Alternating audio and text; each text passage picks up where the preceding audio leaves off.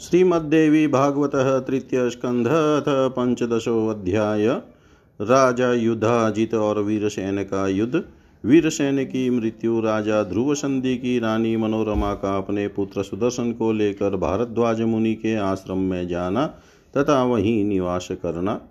व्यासुवाच, संयुगे च सती तत्र राहवापाय समुपातशस्त्रयो क्रोधलोभवशयो समं ततः सम्बभूव तुमुलस्तु विमर्दः। संस्थितः स समरे धृतचाप पार्थिव पृथुलबाहुयुधाजितः संयुत स्वबलवाहनादिकेराहवाय कृतनिश्चयो नृप। वीरसेन यसैन्यसंयुतः क्षात्रधर्ममनुसृत्य सङ्गरे पुत्रिकात्मजहिताय पार्थिव संस्थितः सुरपतेः समतेजः। स बाणवृष्टिं विससर्जं पार्थिवो युधाजितं वीक्षय रणे स्थितं च। गिरिं तडित्वा निवतोयवृष्टिभिः क्रोधान्वितः सत्यपराक्रमो वशौ तं वीरसेनो विशिकैः शिलाशितैः समावृणो दाशुमगरैः जिह्यं गै। चिच्छेदबाणैश्च शिलीमुखानशौ तेनैव मुक्तानतिवेगपातिन् गजरत्ततुर्गाणां सम्बभुवातियुधं सुरनरमुनिसङ्गैः वीक्षितं चातिघोरं। विततत् विततविहगवृन्दैरावृतं व्योमसद्य पिशितमशितु कामै काकगृध्रादिभिश्च तत्राद्भुतः क्षतः तत्राद्भूताक्षतज सिन्धुरुवाहघोरा वृन्देभ्य एव गजवीरतुरङ्गमाणाम् त्रासावहानयनमार्गं गता नराणां पापात्मनां रवीज मार्गभवेव कामम् किरणानि भिन्नपुलिनैर्नरमस्तकानि केशावृतानि च विभान्ति यथेव सिन्धौ। तुम्बिफलानि विहितानि विहर्तु कामेर्बालैर्यथा रविसुता प्रभवेश्च नूनम्। वीरमृतं भुवि गतं पतितं रथाद्वै घृतः फलार्थमुपरि भ्रमतीति मन्ये। जीवोऽप्यशो निजशरीरं वीक्षय कान्तं काङ्क्षत्योऽति विवशोऽपि पुनः प्रवेष्टुम्। आजौ हतोऽपि नृवरः सुविमानरूढः। स्वाङ्गैः स्थितां सुरवधूं प्रवदत्यभीष्टम्। पश्याधुना मम शरीरमिदं पृथिव्यां बाणाहतं निपतितं करभोरुकान्तम् एको हतस्तुरिपुणेव गतोऽन्तरिक्षं देवाङ्गनां समधिगम्य युतो विमाने। तावत्प्रियाहुतवहेषु समर्पय देहं जग्राह कान्तमबला सबला स्वकीया। युद्धे मृतौ च सुभटौ दिवि सङ्गतौ तावन्योन्यशस्त्रनिहतौ सह सम्प्रयातौ तत्रैव जघ्नतुरलं परमाहितास्त्रा वैकाप्सरोऽर्थविहतौ कलहाकुलौ च।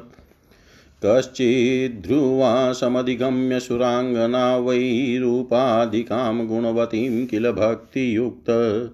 स्वीयान् गुणान् प्रवीततान् प्रवदस्तदाशौ तां प्रेमदामनुचकार च योगयुक्त। भौमं रजोवती विततं दिवि संस्थितं च, रात्रिं चकार तरणिं च समावृणोद्यत। मग्नं तदेव रुधिराम्बुनिधावकस्मात् प्रादुर्बभूव रविरप्यतिकान्तियुक्त।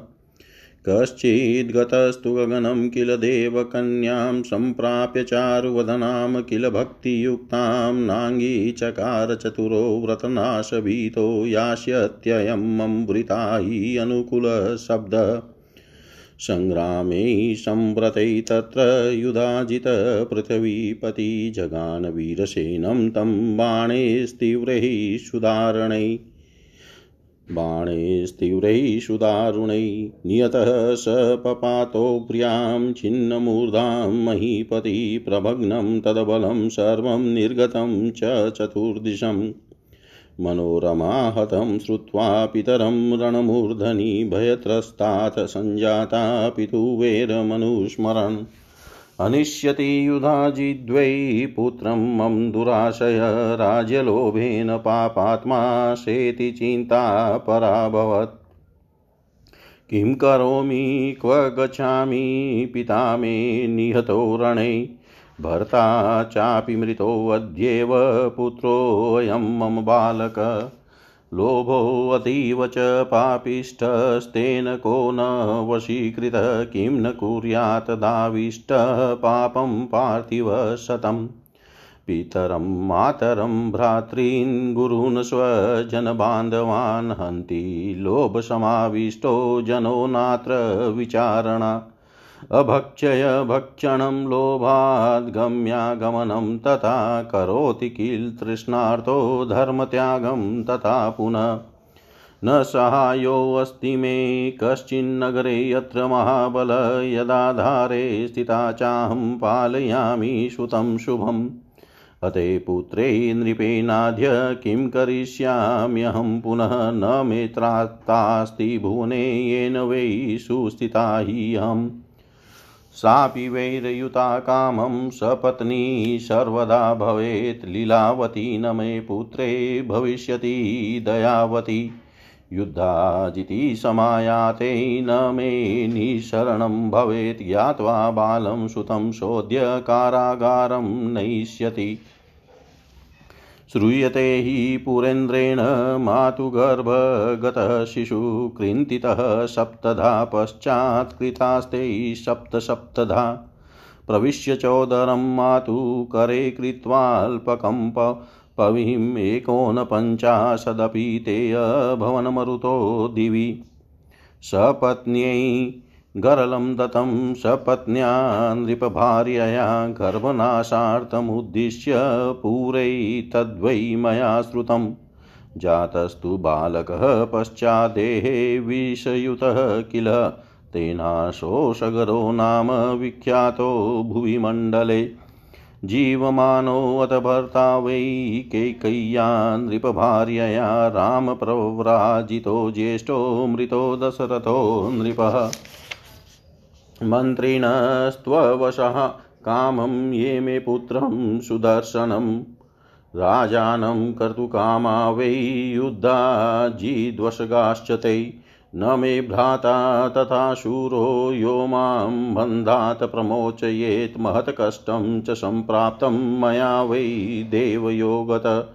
उद्यमः सर्वथा कार्यः सिद्धिर्देवाधिजायते। उपायं पुत्ररक्षार्थं करोम्यद्य त्वरान्वितः इति सञ्चिन्तय सा बाला विद्दलं चातिमानिनं निपुणं सर्वकार्येषु चिन्तयं मन्त्रीवरोत्तमम्। समाहूय तमेकान्ते प्रोवाच बहुदुःखिता गृहीत्वा बालकं हस्तैरुदती दीनमानसा। पिता मे निहतः सङ्ख्यै पुत्रोऽयं बालकस्तथा युधाजितबलवान् राजा किं विधेयं वदस्व मे? तामुवाच विदलोऽवशो नात्र स्थातव्यमेव च गमिष्यामो वने कामं वाराणस्याः पुनः किल? तत्र मे मातुलः श्रीमान् वर्तते बलवत्तर सुबाहुरिति विख्यातो रक्षिता स भविष्यति। युद्धाजिदशनोत्कण्ठमनसा नगराद् बहिः, निर्गत्य रथमारुह्य गन्तव्यं नात्र संशय। इत्युक्ता तेन सा रागी गत्वा लीलावतीं प्रति उवाच पितरं द्रष्टुं गच्छाम्यद्य सुलोचने। इत्युक्त्वा रथमारुह्य शैरन्ध्री संयुता तदा विदलेन च संयुक्ता निःसृता नगराद् बहिः। त्रस्ता हि आर्तातिकृपणा पितुः शोकसमाकुला, दृष्ट्वा युधाजितं भूपं पितरं गतजीवितं, संस्कार्य च त्वरायुक्ता वेपमाना भयाकुला, दिनद्वयेन सम्प्राप्ता राज्ञै भागीरथीतटम् निषादैर्लुण्टिता तत्र गृहीतं सकलं वशुरथं चापि गृहीत्वा ते निर्गता दस्य वः शठा। रुदती सुतमादाय चारुवस्त्रा मनोरमा निर्ययो जाह्नवीतीरे शैरन्ध्रीकरलम्बिता आरुह्य च भयाचिग्रमुडुपं सा भयाकुला तीत्वा भागीरथीं पुण्यां ययोत्रिकुटपर्वतम् भारद्वाजाश्रमं प्राप्ता त्वर्या च भयाकुला। संवीक्षय तापसास्तत्र सञ्जाता निर्भया तदा। मुनिना सा ततः पृष्टा काशिकस्य परिग्रहकष्टेनात्र कथं प्राप्ता सत्यं ब्रूहि शुचिस्मिते। देवी वा मानुषी वाशी बालपुत्रा वने कथं राज्यभ्रष्टेव वामोरुभाषि त्वं कमले क्षणे एवं सा मुनिना पृष्टा नोवाच वरवर्णिनी रुदती दुःखसन्तप्ता विदलं च समादिशत् विदलस्तमुवाचेदं ध्रुवसन्धि नृपोत्तम तस्य भार्यां धर्मपत्नी नाम्नां चेयं मनोरमा। सिंहेन निहतो राजा सूर्यवंशी महाबलपुत्रोऽयं नृपतेस्तस्य नाम्ना चैव सुदर्शन। अस्य अस्याः पितातिधर्मात्मा दोहित्रार्थं मृतोरणे युद्धाजिद्भयसन्त्रस्ता सम्प्राप्ता विजने वने। त्वामेव शरणं प्राप्ता बालपुत्रा नृपात्मजा त्राता भवमहाभाग त्वमस्या मुनिशतम् आर्तस्य रक्षणे पुण्यं यज्ञाधिकमुदाहृतम् भयत्रस्तस्य दीनस्य विशेषफलदं स्मृतम्। ऋषिरुवाच निर्भयावशकल्याणी पुत्रं पालय सुव्रते। न मे, न ते भयं विशालाक्षी कर्तव्यं शत्रुसम्भवम् पालयस्व सुतं कान्तं राजा ते अयं भविष्यति। नात्र दुःखं तथा शोक कदाचित् सम्भविष्यति। व्यासुवाच, इत्युक्ता मुनिना राज्ञै स्वस्था सा सम्बभूवः। उत्तजै मुनिना दते वीतशोका तदा वसत्। शैरन्ध्रीसहिता तत्र विदलयेन च संयुता सुदर्शनं पालयानान्यवसत्सा मनोरमा। सुदर्शनं पालयानान्यवसत्सा मनोरमा। व्यास जी बोले, हे राजन, युद्ध आरंभ हो जाने पर क्रोध एवं लोभ के वशीभूत उन दोनों राजाओं ने लड़ने के लिए शस्त्र उठा लिए और तब उनके बीच भयानक संग्राम आरंभ हो गया। युद्ध के लिए कृत संकल्प वे विशाल बाहु राजा युदाजित धनुष धारण करके अपनी सेना तथा वाहन आदि के साथ रणभूमि में डट गए। इधर इंद्र के समान तेजस्वी राजा वीरसेन भी क्षत्रियोचित धर्म का अनुसरण करते हुए अपने दोहित्र के हित साधन हेतु विशाल सेना के साथ रण क्षेत्र में उपस्थित हो गए। सत्य पराक्रमी राजा वीरसेन ने युद्धाजित को समरांगन में उपस्थित देख कर क्रोध युक्त होकर इस प्रकार बाणों की वृष्टि आरंभ कर दी। मानो पर्वत पर मेघ जल बरसा रहा हो। राजा वीरसेन ने पत्थर पर घिसकर तीक्ष्ण बनाए गए द्रुतगामी तथा सीधे प्रवेश करने वाले बाणों से युधाचित युधाजित को आच्छादित कर दिया और युधाजित के द्वारा छोड़े गए अत्यंत तीव्रगामी बाणों को उन्होंने अपने बाणों से टुकड़े टुकड़े कर दिए। इस प्रकार हाथियों, रथों तथा घोड़ों से अति भयंकर युद्ध होने लगा, जिसे देवता, मनुष्य तथा मुनिगण देख रहे थे। मांस भक्षण की लालसा वाले कौए गिद्ध आदि पक्षियों के विस्तृत समूह से शीघ्र ही वहाँ का आकाश मंडल ढक गया। उस युद्ध भूमि में हाथियों, घोड़ों तथा सैन्य समूहों के शरीर से निकले रक्त से अद्भुत तथा भयंकर नदी बह चली जो लोगों को उसी प्रकार दिखाई पड़ रही थी जैसे यमलोक के मार्ग में प्रवाहित वैतरणी पापियों को भयावह दिखती है। तीव्र धार के वेग से कटे हुए तट वाली उस नदी में मनुष्यों के केश युक्त इधर उधर बिखरे मस्तक खेलने में तत्पर बालकों द्वारा यमुना में फेंके गए तुम भी फलों के समान प्रतीत हो रहे थे। रथ से गिरे हुए किसी मृत वीर को पृथ्वी पर पड़ा हुआ देख कर मांस की इच्छा से गिद उसके ऊपर मंडराने लगता था। इससे ऐसा प्रतीत होता था, मानो उस वीर का जीव अपने शरीर को अति सुंदर देख कर अत्यंत विवश हो, उसमें पुनः प्रवेश करने की इच्छा कर रहा हो। युद्ध भूमि में हत कोई वीर योद्धा सुंदर विमान से आरूढ़ होकर अपनी गोद में बैठी हुई किसी देवांगना से अपना मनोभाव इस प्रकार व्यक्त करता था। हे कर भोरो, इस समय बाणों से हाथ होकर धरती पर पड़े हुए मेरे इस कांति युक्त शरीर को देखो। शत्रु के द्वारा मारा गया एक वीर ज्यो ही अंतरिक्ष में पहुँचा और अप्सरा के पास जाकर विमान में बैठा। त्यों ही उसकी अपनी प्रिय स्त्री अपना शरीर अग्नि को भली भांति समर्पित करके पुनः दिव्य शरीर पाकर अपने पति के पास जा पहुँची। उस युद्ध में दो वीर परस्पर एक दूसरे के शस्त्र प्रहार से आहत होकर मर गए और साथ साथ ही स्वर्गलोक में पहुँचे। वहाँ पर भी एक अप्सरा को प्राप्त करने के लिए वे दोनों वीर शस्त्र युक्त होकर एक दूसरे को मारने हेतु युद्ध करने लगे। कोई अनुरागमय युवा वीर अतिशय रूपवती तथा गुणवती अप्सरा को प्राप्त करके अत्यंत बढ़ा चढ़ाकर अपने गुणों का वर्णन करते हुए उसके प्रति भक्ति परायण होकर प्रयत्न पूर्वक उस प्रेम दायिनी के गुण आदि का अनुकरण करने लगा। घोर युद्ध के कारण रणभूमि से उड़ी हुई अत्याधिक धूल ने अंतरिक्ष स्थित सूर्य को ढक दिया और दिन में ही रात हो गई। पुनः वही धूल जब अथाह रक्त सिंधु में विलीन हो जाती, तब अत्यंत प्रभाव वाले सूर्य अचानक प्रकट हो जाते। कोई युवक वीर युद्ध में मरकर स्वर्ग पहुँचा तो उसे एक सुंदर रूप वाली देव कन्या मिली, जो उसके ऊपर आसक्त हो गई। किंतु ब्रह्मचर्य व्रत के नाश होने से भयभीत उस चतुर्वीर ने उसे स्वीकार नहीं किया। उसने सोचा कि ऐसा करने से मेरे अनुरूप यह ब्रह्मचारी शब्द व्यर्थ हो जाएगा। तदनंतर घोर संग्राम छिड़ जाने पर राजा युद्धाजित ने अपने तीक्ष्ण तथा अत्यंत भीषण बाणों से वीरसेन को मार डाला। इस प्रकार कटे मस्तक वाले महाराज वीरसेन पृथ्वी पर गिर पड़े। उनकी संपूर्ण सेना नष्ट हो गई और चारों दिशाओं में भाग गई। अपने पिता वीरसेन को समरांगन में मारा गया सुनकर तथा अपने पिता के वैर का स्मरण करते हुए मनोरमा भय से व्याकुल हो गई। वह इस चिंता में पड़ गई कि बुरे विचारों विचारों वाला वह पापी युद्धाजीत राज्य के लोभ से मेरे पुत्र को अवश्य ही मार डालेगा।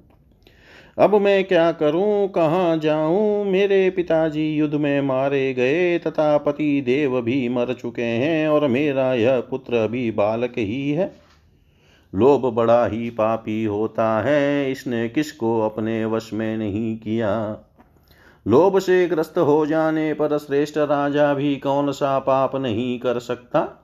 लोभ से अभिभूत मनुष्य अपने माता पिता, भाई, गुरु तथा बंधु बांधवों को भी मार डालता है, इसमें संदेह नहीं है।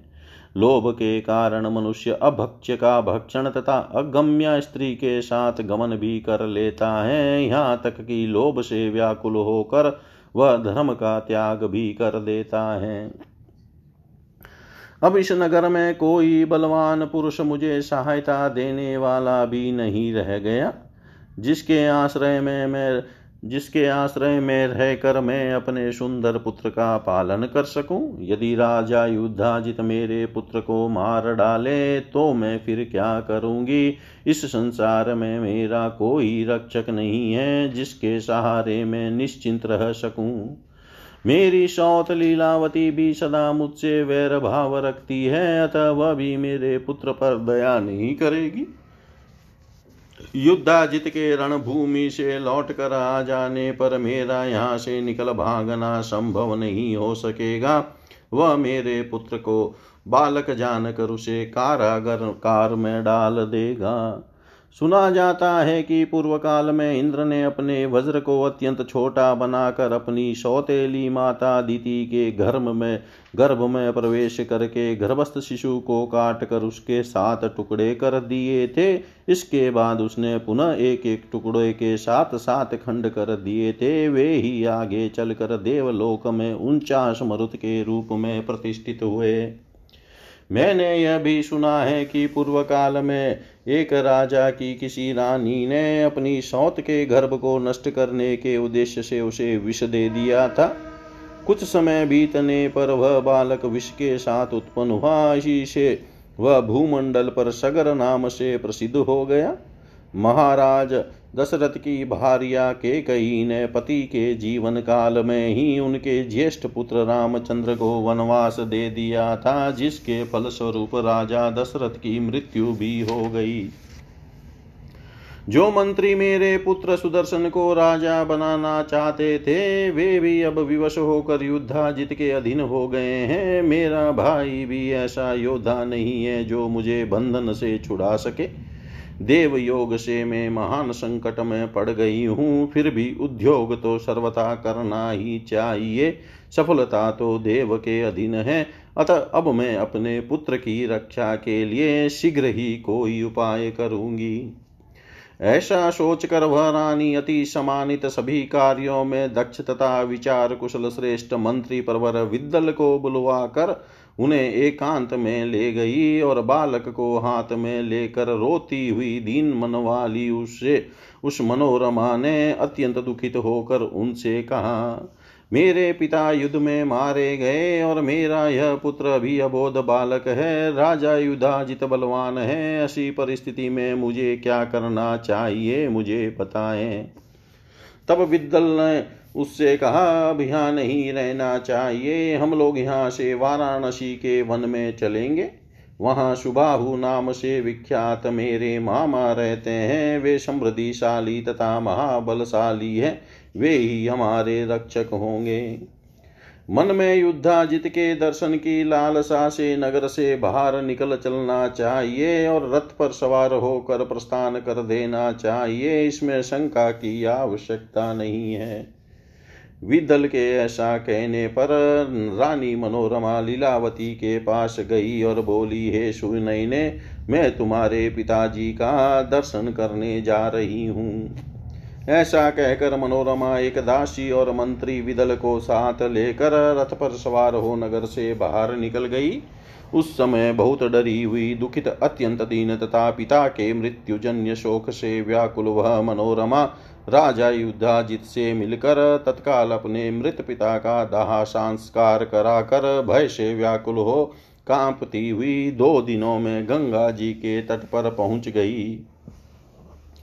वहाँ के निषादों ने उसे लूट लिया तथा उसका सारा धन और रथ छीन लिया। सब कुछ लेकर वे धूर्त दस्यु चले गए। तब वह रोती हुई अपने पुत्र को लेकर शैरंद्री के हाथ का सहारा लेकर किसी प्रकार गंगा के तट पर गई और एक छोटी सी नौका पर डरती हुई बैठकर पवित्र गंगा को पार करके वह भयाक्रांत मनोरमा त्रिकुट पर्वत पर पहुँच गई। वह भयभीत मनोरमा भारद्वाज मुनि के आश्रम में शीघ्रता से पहुँची। तब वहाँ तपस्वियों को देख कर वह निर्भय हो गई। तदनंतर भारद्वाज मुनि ने पूछा हे शुचि स्मिते तुम कौन हो? किसकी पत्नी हो? इतने कष्ट से तुम यहाँ कैसे आ गई हो? मुझसे सत्य कहो। तुम कोई देवी हो अथवा मानवी हो? अपने इस बालक पुत्र के साथ वन में क्यों विचरण कर रही हो? हे सुंदरी, हे कमल नयने तुम राज्य भ्रष्ट जैसी प्रतीत हो रही हो। मुनि के पूछने पर उस रूपवती रानी ने कुछ भी उत्तर नहीं दिया और दुख से संतप्त होकर रोती हुई उसने अपने मंत्री विदल को सारी बातें बताने के लिए संकेत किया। तब विदल ने मुनि से कहा, ध्रुव वसंदी एक श्रेष्ठ नरेश थे, ये उन्हीं की मनोरमा नाम वाली धर्मपत्नी है। सूर्यवंश में उत्पन्न उन महाबली महाराज को सिंह ने मार डाला। सुदर्शन नाम का यह बालक उन्हीं राजा का पुत्र है। इनके अत्यंत धर्मात्मा पिता अपने इसी दोहित्र के लिए संग्राम में मारे गए। अतएव युधाजित के भय से संत्रस्त होकर ये इस निर्जन वन में आई हुई है। हे महाभाग, हे मुनि श्रेष्ठ बोध पुत्र वाली ये राजपुत्री, अब आपकी शरण में आई है। अतः आप इनकी रक्षा कीजिए। किसी दुखी प्राणी की रक्षा करने में यज्ञ करने से भी अधिक पुण्य बताया गया है। भयभीत तथा दीन की रक्षा को तो और भी अधिक फलदायक कहा गया है। ऋषि बोले, हे कल्याणी, तुम यहाँ भयरित होकर भय रहित होकर रहो। हे सुव्रते अपने पुत्र का पालन पोषण करो। हे विशाल नयने, यहाँ तुम्हें शत्रुओं से उत्पन्न होने वाला किसी प्रकार का भी भय नहीं करना चाहिए। तुम अपने इस कांतिमान पुत्र का पालन करो, तुम्हारा यह पुत्र आगे चलकर राजा होगा। यहाँ तुम लोगों को कभी भी कोई दुख तथा शोक नहीं होगा। व्यास जी बोले, मुनि के इस प्रकार कहने पर महारानी मनोरमा निश्चिंत हो गई और मुनि के द्वारा प्रदान की गई एक कुटिया में वे शोक रहित होकर निवास करने लगी। इस प्रकार सुदर्शन का पालन पोषण करती हुई वे मनोरमा अपनी दासी तथा मंत्री विदल के साथ वहाँ रहने लगी। इति श्रीमद्देवी भागवते महापुराणे अष्टादशसाहस्रयां संहितायां तृतीयस्कन्धे मनोरमया भारद्वाजाश्रमं प्रति गमनं नाम पञ्चदशोऽध्यायः सर्वं श्रीशां सदाशिवार्पणम् अस्तु। ॐ विष्णवे नमः, ॐ विष्णवे नमः, ॐ विष्णवे नमः। श्रीमद्देवी भागवतः तृतीयस्कन्धत षोडशोऽध्याय युद्धाजित का भारद्वाज मुनि के आश्रम पर आना और उनसे मना, मनोरमा को भेजने का आग्रह करना। प्रत्युतर में मुनि का शक्ति हो तो ले जाओ, ऐसा कहना व्यासुवाच। युद्धाजित्वतः सङ्ग्रामात् गत्वा योध्यां महाबलमनोरमां च पप्रच्छ सुदर्शनजिङ्गाशया सेवकान् प्रेषयामास क्व गतेति मुहुर्वदन् शुभे दिने अत दोहित्रं स्थापयामास चासने। मन्त्रिभिश्च वसिष्ठेन मन्त्रेराथर्वणैः शुभैः अभिषिक्तश्च सम्पूर्णे कलशे जलपूरिते भैरिशङ्खनिनादैश्च तुर्याणां चातनीश्वने उत्सवस्तु नगर्यां वै सम्बभूव कुरुध्वः विप्राणां वेदपाठे च बन्दिनां स्तुतिभिस्तथा अयोध्यामुदिते वासिजयशब्देषु मङ्गले हृष्टपुष्टजनका हृष्टपुष्टजनाकीर्णां स्तुतिवादित्रनीश्वना नवे तस्मिन् महीपाले पूर्वभो नूतनेव सा। केचित् साधुजना ये वै चक्रुशोकं गृहे स्थिता। सुदर्शनं विचिन्त्याध क्व गतो वसो नृपात्मज। मनोरमाति साध्वी सा। क्व गता सूत्रसंयुता पितास्या निहतः सङ्ख्यैराज्यलोभेन वैरिणा। इत्येवं चिन्तयमानास्ते साधव समबुद्धय अतिष्ठ, अतिष्ठन् दुःखितास्तत्र शत्रुजिद्वस्वर्तिन युद्धाजिदपि दोहित्रं स्थापयित्वा विधानत राज्यं च मन्त्री सात्कृत्वा चलितः स्वां पुरीं प्रति। श्रुत्वा सुदर्शनं तत्र मुनीनामाश्रमे स्थितः हन्तु कामो जगामाशु चित्रकूटं सपर्वतम् निषादाधिपतिं शूरं पुरुष्कृत्य बलाभिधं दुर्दशाख्यमगादाशु शृङ्गवेरपुराधिपम् श्रुत्वा मनोरमा तत्र बभुवातिषु दुःखिता आगच्छन्तं बालपुत्रा भयाता सैन्यसंयुतम् तमुवाचातिशोकाता मुनिं साश्रुविलोचना किं करोमि? क्व गच्छामि? युद्धाजितसमुपस्थिता पिता मे निहतोऽनेन दौहित्रो भूपतिकृत। सुतं ते हन्तु कामोऽत्र समायाति बलान्वित। पुराश्रुतम् पुरा श्रुतं मया स्वामिन् पाण्डवा वै वने स्थिता मुनीनामाश्रमे पुण्ये पाञ्चाल्या सहितास्तदा। गतास्ते मृगयां पार्था भ्रातरः पञ्च एव ते द्रौपदी संस्थिता तत्र मुनीनामाश्रमे शुभे।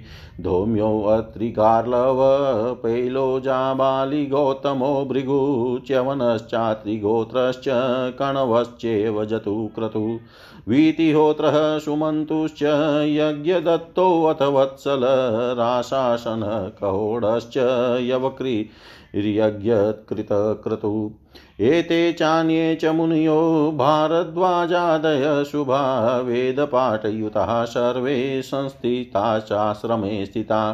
दासीभिः सहिता तत्र याज्ञसेनी स्थिता मुने। आश्रमे चारु सर्वाङ्गी निर्भया मुनिसंवृते। पार्ता मृगानुगास्ता वतप्रयाताश्च वनाद्वनं धनुर्बाणधरा वीरा पञ्चवे शत्रुतापना तावत् सिन्धुपतिः श्रीमान् मार्गस्थो बलसंयुत आगतश्चाश्रमाभ्याशये श्रुत्वा तु निगम ध्वनिम्। श्रुत्वा वेदध्वनिं राजा मुनीनां भावितात्मनामुत्तताररथातूर्णं दर्शनाकाङ्क्षया नृप।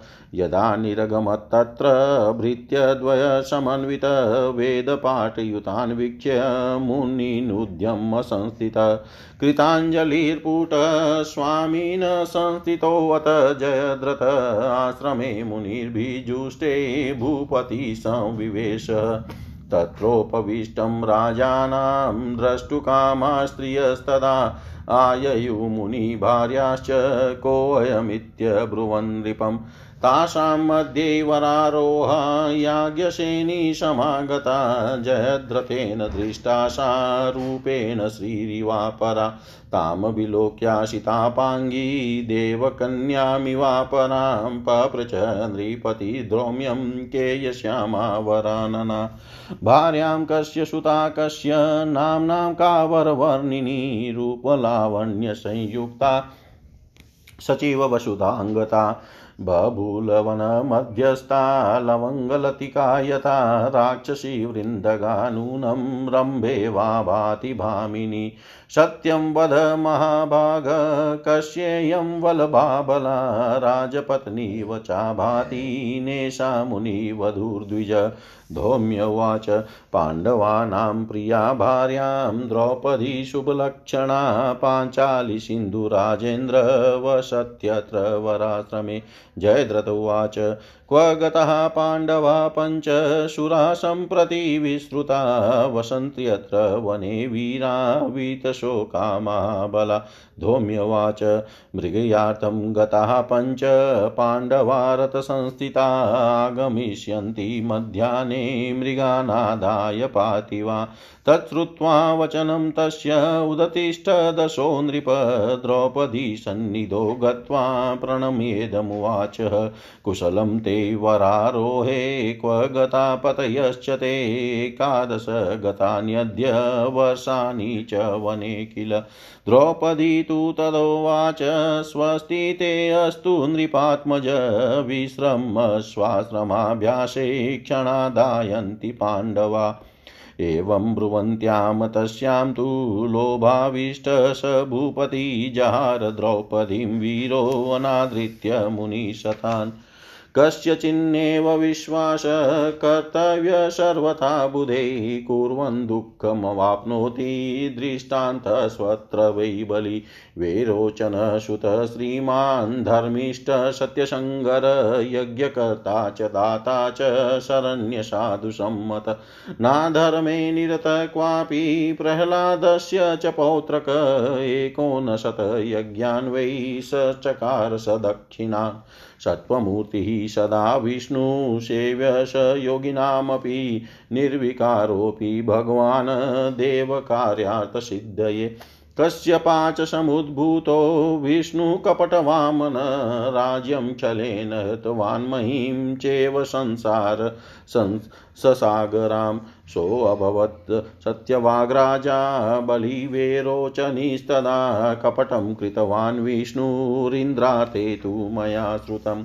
अन्य किं न करोत्येवं कृतं वे सत्त्वमूर्तिना वामनं रूपमास्ताय यज्ञपातं चिकीर्षिता न च विश्वसितव्यं वै कदाचिते चितकेन चित्तता लोभश्चेतसि चेत स्वामिन स्वामनि कीदृक्पापकृतं भयं। लोभाहता प्रकुर्वन्ति, पापानि प्राणिन किल परलोकाद् भयं। नास्ति कस्यचित् कैचिन्मुने मनसा कर्मणा वाचा परस्वादानहेतुतः प्रपतन्ति नरा सम्यग् लोभोपतचेतस देवानाराध्य सततं वाञ्छन्ति च धनं नरा न देवा सतत्करे कृत्वा समर्थां दातुमञ्जसा अन्यशानियते वित्तं प्रयच्छन्ति मनीषितं वाणिज्येनाथ दानेन चौर्येणापि बलेन वा विक्रयार्थं गृहीत्वा च धान्यवस्त्रादिकं बहु देवानर्च्यते वेश्यो महर्धिमे भवेदिति। नात्र किं पर्य परवित्तेच्छा वाणिज्येन परन्तपग्रहणकाले तु सम्प्राप्ते महर्गञ्चापि काङ्क्षति। एवं हि प्राणिनः सर्वे परस्वादाना तत्परा वर्तन्ते सततं भ्रमण विश्वास कीदृश पुनः वृतातीतं वृतादानं वृताध्य यन्मेव च लोभमोहावृतानां वै कृतं ददकृतं भवेत्।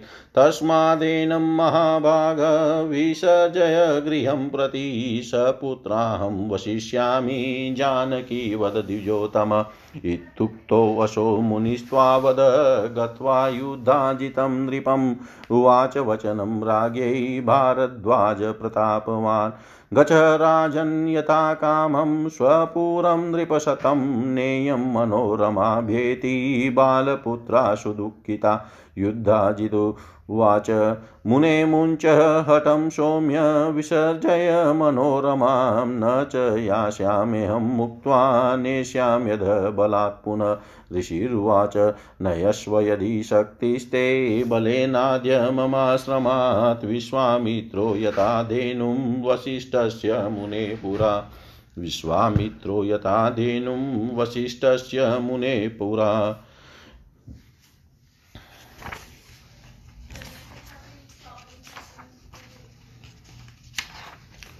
व्यास जी बोले, हे राजन, तदनंतर महाबली युधाजित ने रणभूमि से अयोध्या पहुंचकर सुदर्शन को भी मार डालने की इच्छा से मनोरमा के विषय में लोगों से पूछा।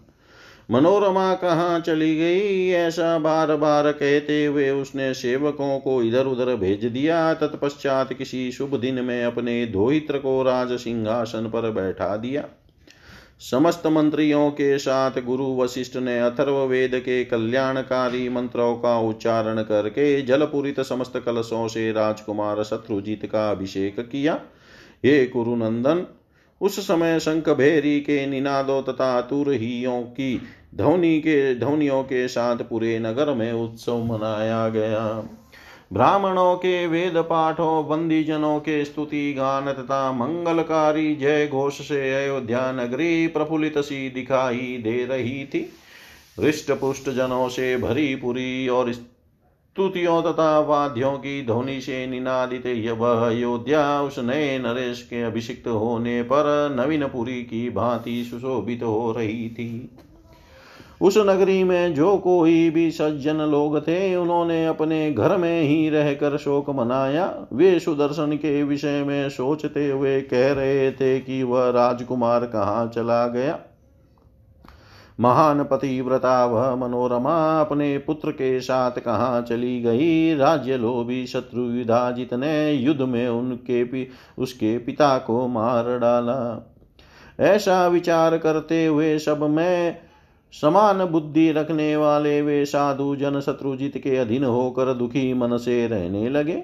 इस प्रकार युधाजित भी विधान पूर्वक अपने दो हित्र को राज सिंहासन पर बैठा कर तथा राज्य भार मंत्रियों को सौंप कर अपनी नगरी को प्रस्थान कर गया। सुदर्शन मुनियों के आश्रम में रह रहा है। ऐसा सुनकर युधाजित उसे मार डालने की इच्छा से तत्काल ही चित्रकूट पर्वत की ओर चल पड़ा। वह दूरदर्श नामक श्रृंगवेरपुर के राजा के यहाँ पहुँचा और उस विशाल सेना संपन्न तथा पराक्रमी निषाद राज को अगुआ बनाकर उसने शीघ्र ही आगे की और प्रस्थान किया। युद्धाजित को सेना सहित आते हुए सुनकर बोध संतान वाली वह मनोरमा भयभीत तथा अत्यंत दुखित हो गई।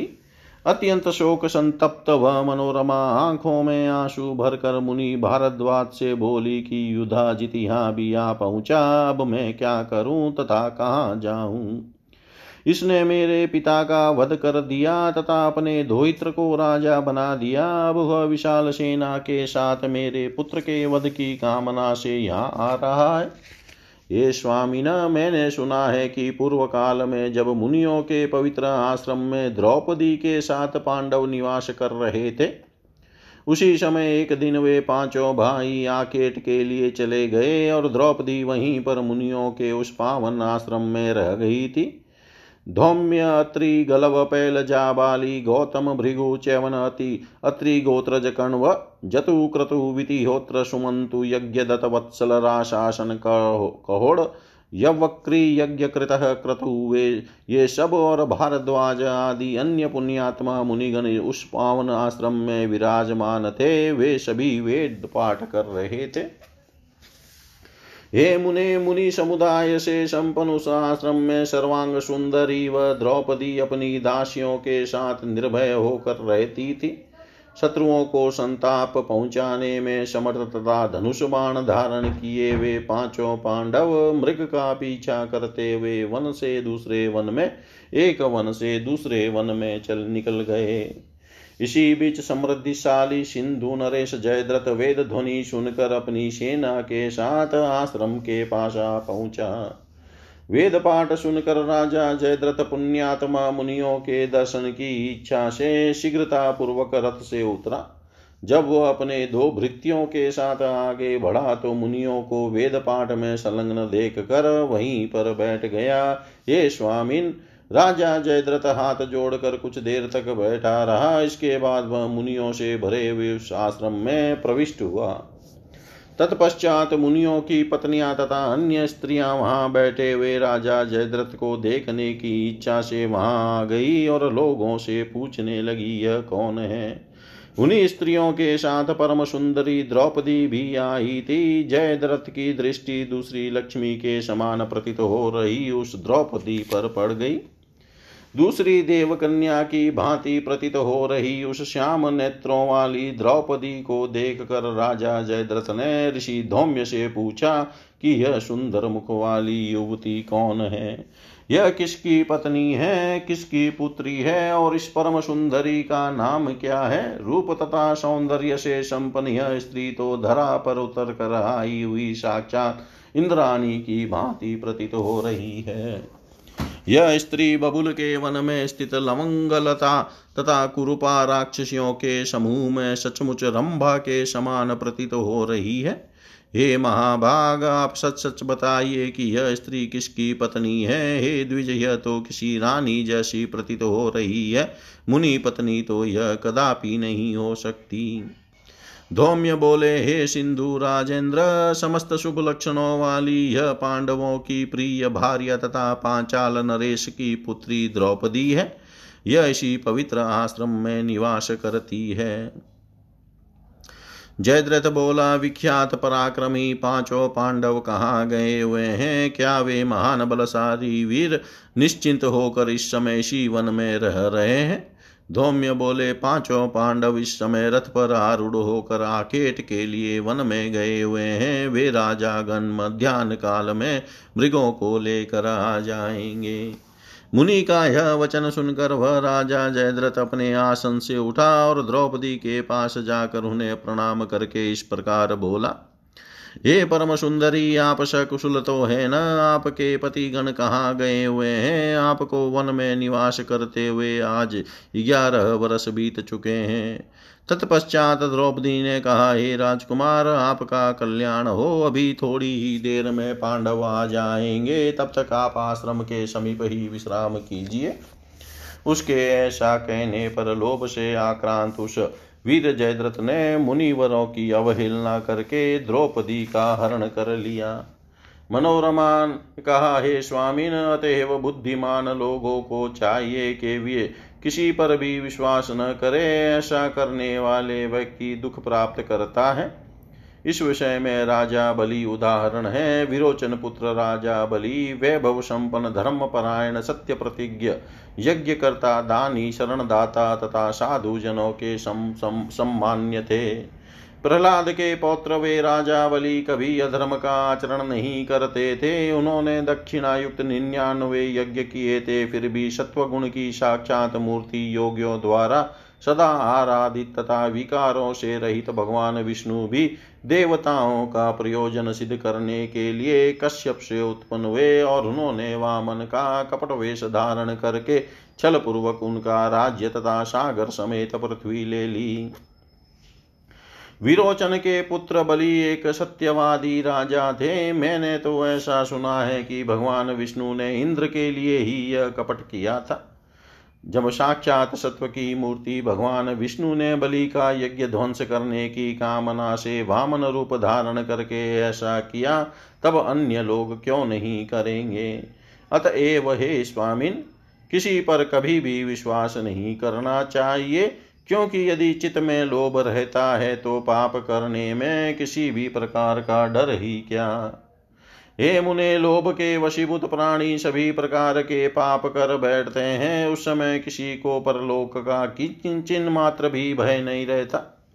लोभ से नष्ट हुए चित वाले प्राणी दूसरों का धन हड़पने के लिए मन वचन तथा कर्म से सम्यक तत्पर रहते हैं। देवताओं की निरंतर आराधना करके मनुष्य उनसे धन की कामना करते हैं। यह निश्चित है कि वे देवता अपने हाथों से धन उठाकर उन्हें देने में पूरी तरह से समर्थ नहीं है। किंतु व्यवसाय, दान, चोरी अथवा बलपूर्वक लूट आदि किसी भी माध्यम से मनुष्य का अभिलषित धन उन देवताओं के द्वारा दूसरे के पास से ला करके उन्हें दे दिया जाता है। विक्रय करने के लिए पर्याप्त धान्य तथा वस्त्र आदि का संग्रह करके वैश्य इस भावना से देवताओं की पूजा करता है कि मेरे पास विपुल धन हो जाए। हे परंतप, क्या इस व्यापार के द्वारा दूसरों का धन ग्रहण करने की उन्हें इच्छा नहीं होती? वस्तु का संग्रह करने के बाद से ही वह भाव महँगा होने की इच्छा करने लगता है। हे भ्रमण इस प्रकार सभी प्राणी दूसरों का धन ले लेने के लिए निरंतर तत्पर रहते हैं तो फिर विश्वास कैसा? लोभ तथा मोह से घिरे हुए लोगों का तीर्थदान अध्ययन सब व्यर्थ हो जाता है। उनका किया हुआ वह सारा कर्म न करने के समान हो जाता है। अतः हे महाभाग युधाजित को घर लौटा दीजिए। हे द्विजोतम जानकी की भांति मैं अपने पुत्र के साथ यहीं निवास करूँगी। मनोरमा के ऐसा कहने पर तेजस्वी भारद्वाज मुनि राजा युद्धाजित के पास जाकर उनसे बोले, हे राजन, हे नृपश्रेष्ठ, अपने इच्छा अनुसार आप अपने नगर को चले जाएँ। छोटे बालक वाली यह मनोरमा बड़ी दुखी है, वह नहीं आ रही है। युद्धाजित बोला, हे सौम्य मुने, आप हट छोड़ दीजिए और मनोरमा को विदा कीजिए। इसे छोड़कर मैं नहीं जाऊँगा, यदि आप नहीं मानेंगे तो मैं इसे अभी बलपूर्वक ले जाऊँगा। ऋषि बोले, जैसे प्राचीन काल में विश्वामित्र वशिष्ठ मुनि की गो ले जाने के लिए उद्यत हुए थे, उसी प्रकार यदि आप में शक्ति हो तो आज मेरे आश्रम से इसे बलपूर्वक ले जाइए। इति श्रीमद्देवी भागवते महापुराणे अष्टादशसाहस्रयां संहितायां तृतीयस्कन्धे युधाजिद् भारद्वाजयो संवादवर्णनं नाम षोडशोऽध्याय। सर्वं श्रीशां सदाशिवार्पणम् अस्तु। ॐ विष्णवे नमः, ॐ विष्णवे नमः, ॐ विष्णवे नमः। ॐ शान्ति शान्ति शान्ति।